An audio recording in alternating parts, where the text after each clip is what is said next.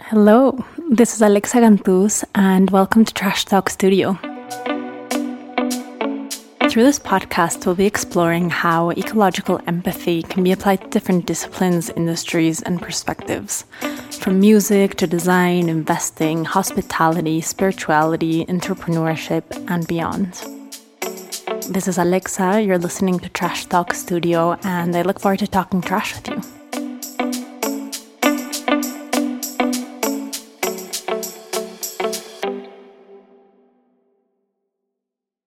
Have the pleasure of speaking with Mohamed Malim, who is an incredible entrepreneur, creator, and all around very, very inspiring human who is a Somali refugee who was actually born in a refugee camp in Kenya. Today, he lives in the United States in Minnesota, and he's the founder and creative director of Epimonia Epimonia is a fashion label that he founded with the central mission of supporting refugees. They upcycle material from life jackets that were worn by refugees on the Mediterranean Sea and discarded upon arrival in Greece. They then turn these life jackets into products that not only serve as a symbolic gesture of support and solidarity, however, they have multiple campaigns and partnerships that actually have a very tangible impact on the life of those very refugees by supporting them financially, creating jobs, and a whole lot of other incredible, incredible avenues that we'll talk more about on this episode. Excited to share this episode with you. Hi, Mohamed. Welcome. So good to have you here. Thank you, Alexa. Um, appreciate it. You know, thank you for having me. Really excited. Beautiful. How how are you doing today? Um, what's present for you right now? Give us a little bit of context of where you are and and what's going on. Yes, um, I'm currently at my house today. I'm working from home, enjoying you know the beautiful spring outside. Just a beautiful day today in Minneapolis, Minnesota. Wonderful. Yeah, I, th- I think we're all feeling the, the spring vibes currently. Yes, absolutely. Without further ado, I mean, let's let's dive right into it. You founded a company that supports refugees. You're also a refugee yourself. Yep. Mm, I'd love for you to share a little bit more about your journey and how you got to this moment. What are what are some of those uh, key moments that have shaped your experience and brought you to to where you are today? I'm from the country Kenya. Uh, my parents are from Somalia. During the 1990s, I fled from uh, the country Somalia due to civil war. And about 1998, you know, we arrived in Kenya in a refugee camp. We lived there, I would say, about three years. After living three years in a refugee camp, we won the lottery that was provided by UNHCR agency. The interesting part was, you know, half my family were splitted. My mom's side family went to Europe, and my dad's side came to the US. And I was fortunate enough to come to the US. We first landed in Texas, uh, Houston. After living in Texas, I would say, you know, we then relocated to Minneapolis, Minnesota. And that was the beginning, you know, of come to the US and just starting my journey.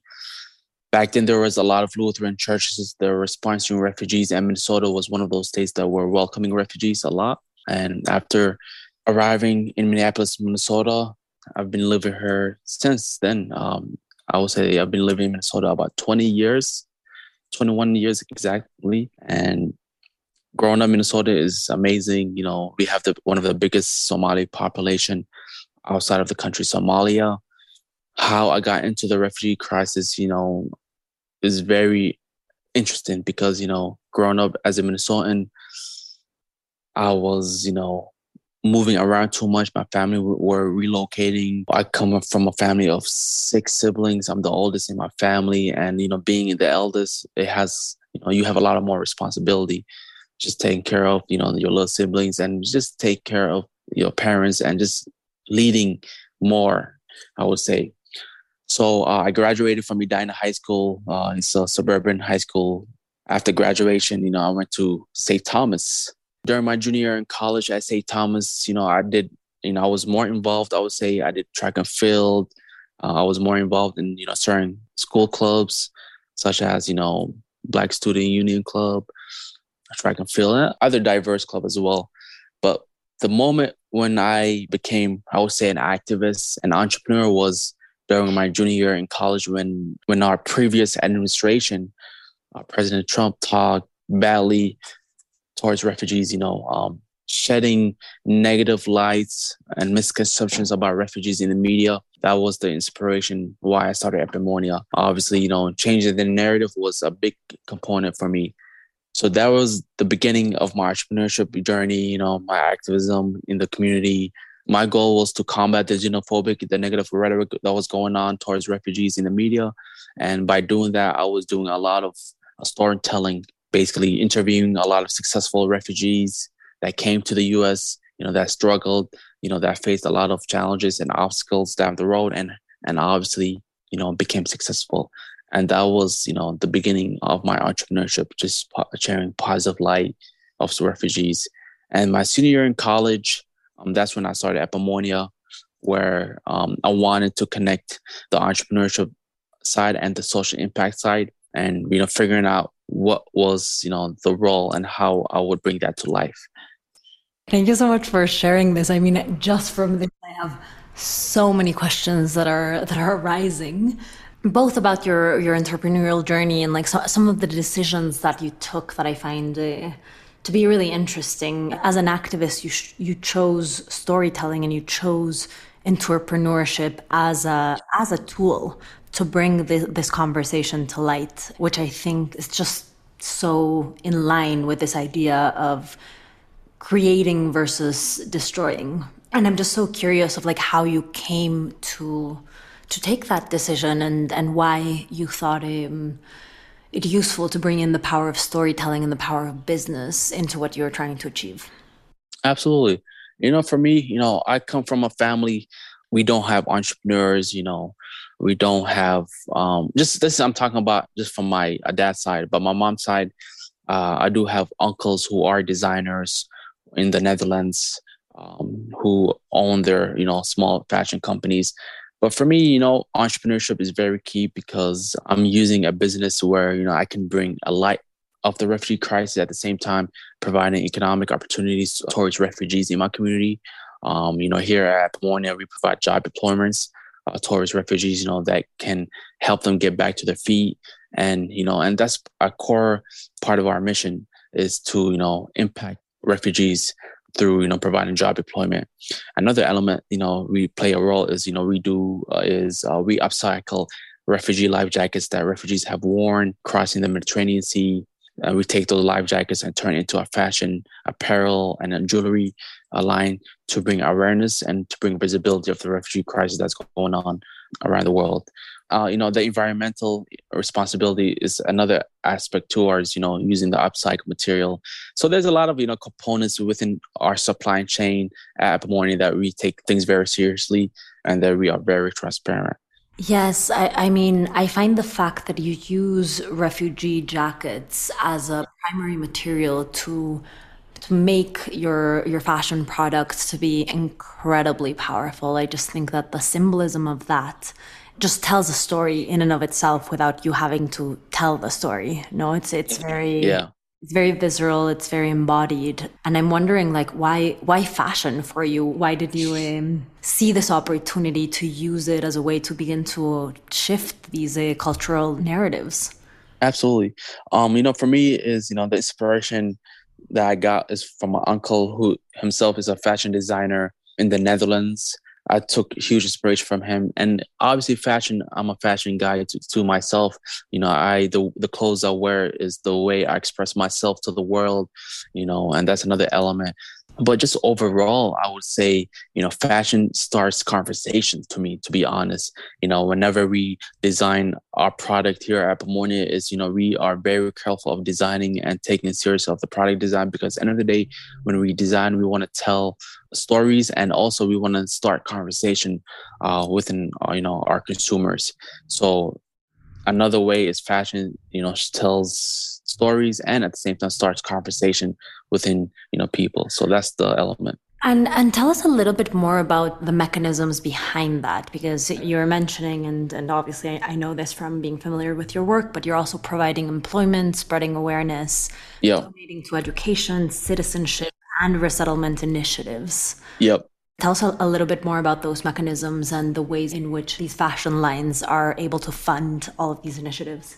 You know, we do this by prioritizing our partners and vendors that socially, you know, environmental responsible.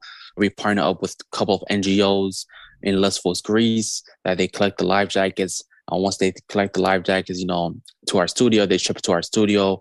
We then, you know, partner up with uh, the state of Minnesota and other uh, nonprofit partners that we hire um, refugees, you know, to provide job employment. Uh, obviously, they make the product as well as very is handmade. Once the product is finalized, we sell it on our store, and we then donate, you know, portion of the proceeds to um, nonprofits that supports refugees initiatives such as you know providing you know scholarship helping refugees become us citizenship you know by covering their fees so we cover their application fees as you may know, you know, the application fees to become a U.S. citizen is very high, and we do other uh, initiatives as well. You know, providing a housing kit. So there's so much elements within Epimonia that we are very proud of. I would say because the whole supply chain just focuses focus on refugees by partnering and by supporting in both ways.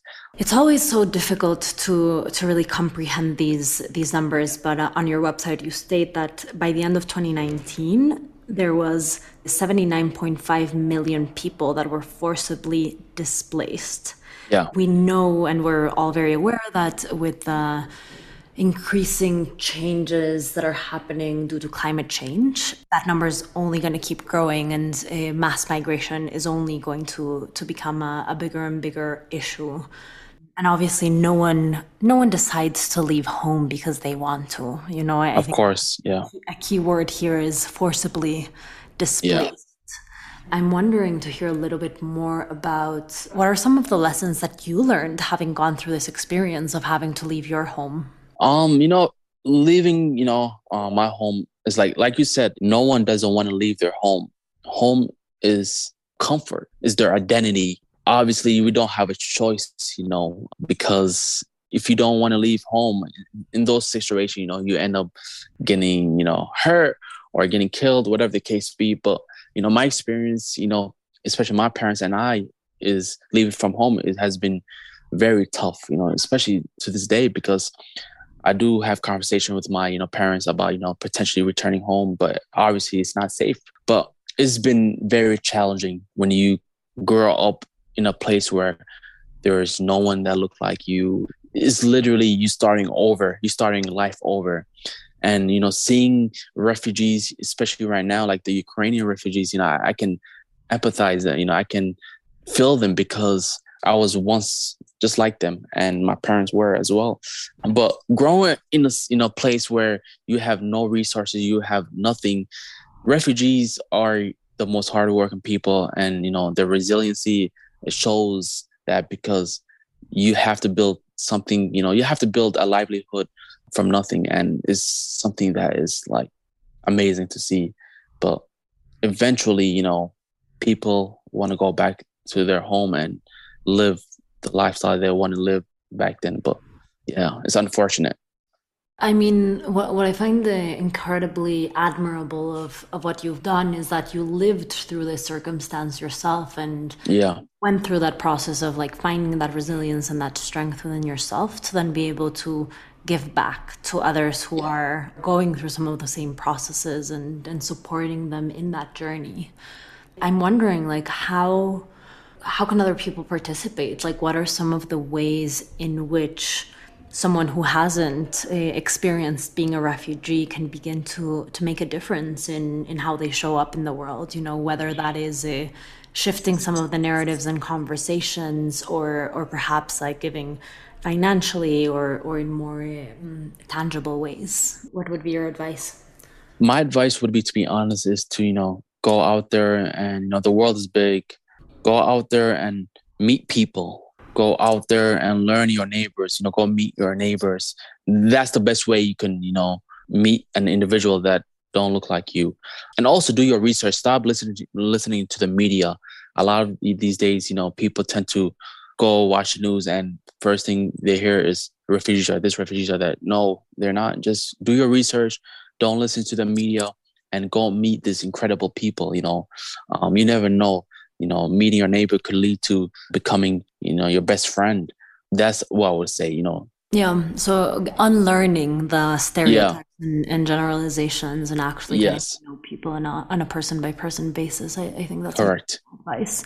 I think it also goes back to, to what I was saying, no, that we see all of these numbers of 79.5 million people and it's very hard to conceptualize no? Which is also one of the other reasons why i think uh, what you're doing through storytelling is so beautiful and so so profound in its impact because it allows us to to feel something you know which is very different than like trying to rationalize absolutely.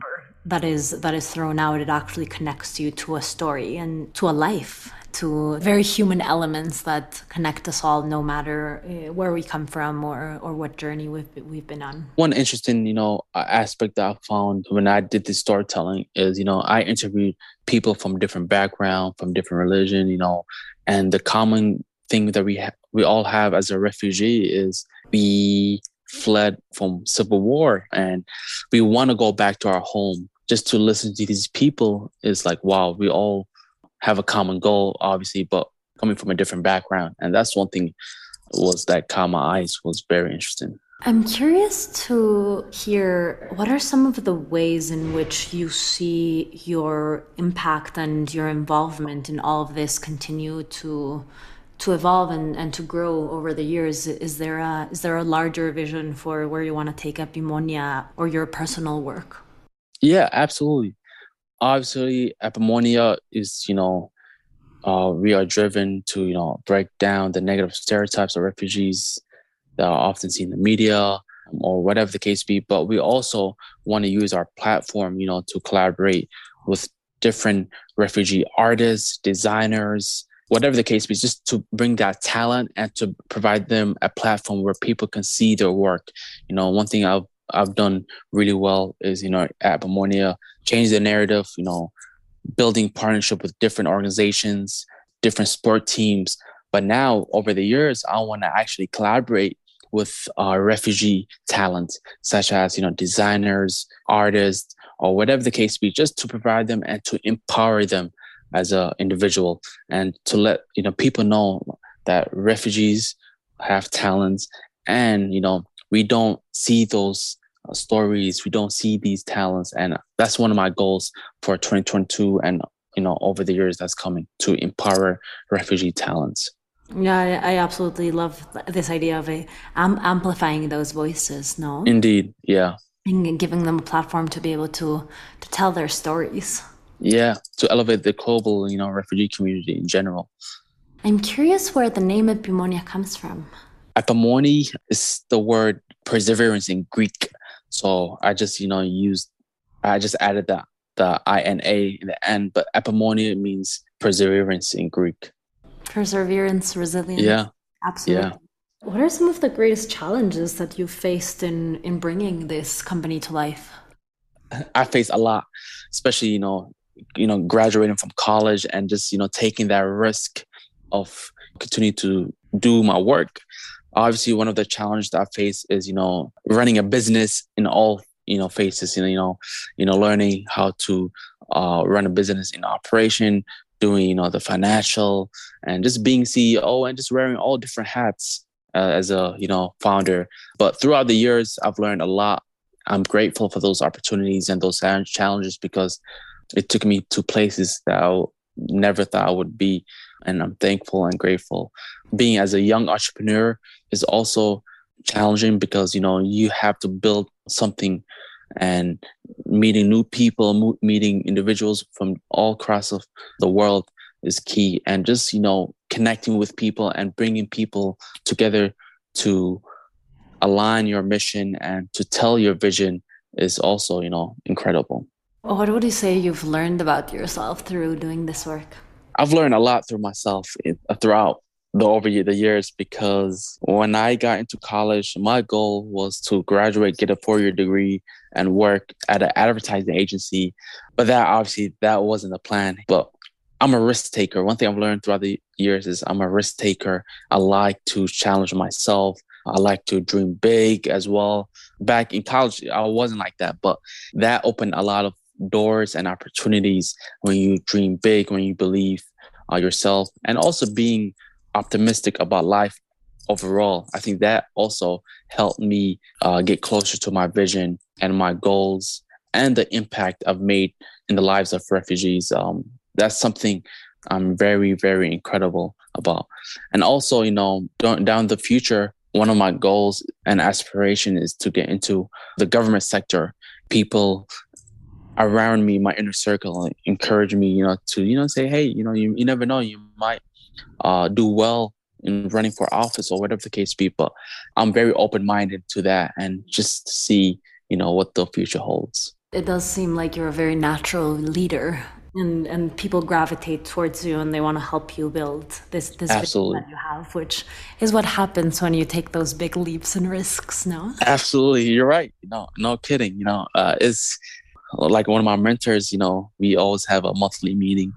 The next step for me as you know becoming a leader in your community why don't you run for you know city council or whatever the case be. And uh, you know for me i'm i'm that type of guy that i'm not i don't like to get into politics. But you know in order for to make a big you know impact in the community you have to create policies and laws and whatever the case be and that's is that's actually true in order for me you know to make a big impact.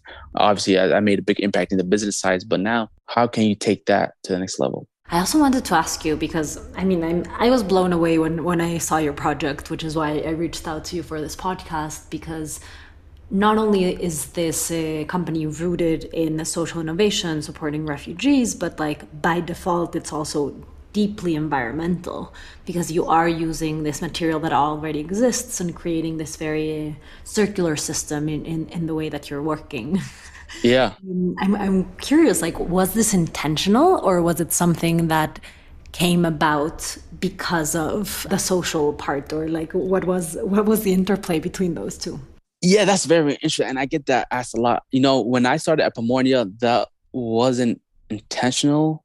My goal was, you know, to take those life jackets and obviously create awareness. You know, my at that moment I never thought about, you know, being environmental, you know, environmentally cautious or, you know, using sustainability, recycle materials.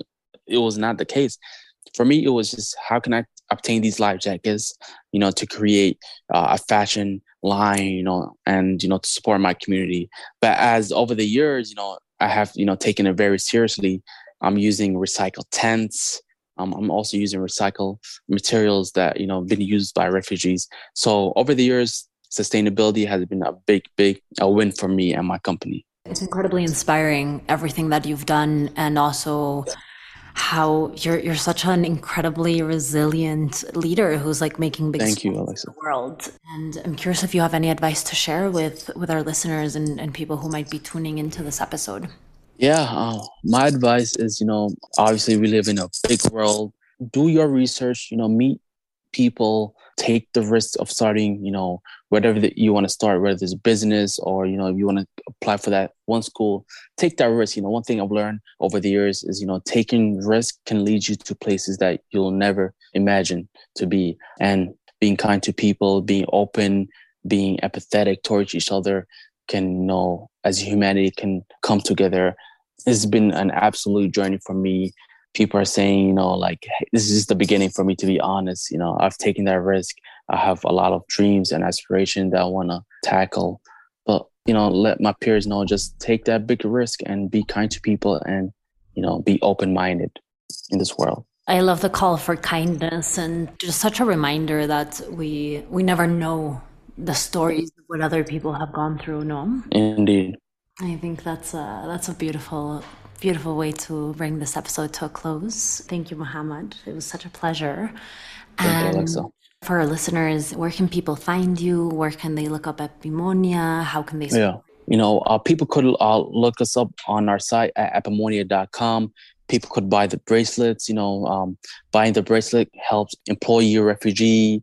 You know, and also another impact that you'll make is you know buying the bracelet could you know also help create awareness of the refugee crisis and start conversation.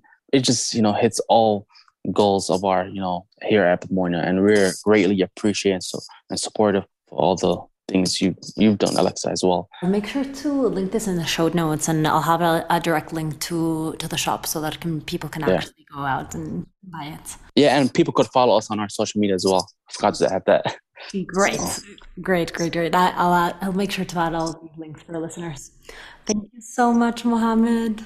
Well, thank you so much, Alexa. Uh, I've enjoyed our conversation, and hopefully, you know, we can meet in the future. Thank you for listening to Trash Talk Studio. I hope you enjoyed today's episode. This is your host, Alexa Gandus. For more information, you can visit our website, trashtalk.studio, or follow us on Instagram at trashtalk.studio. I'm wishing you a really beautiful day, and until next time.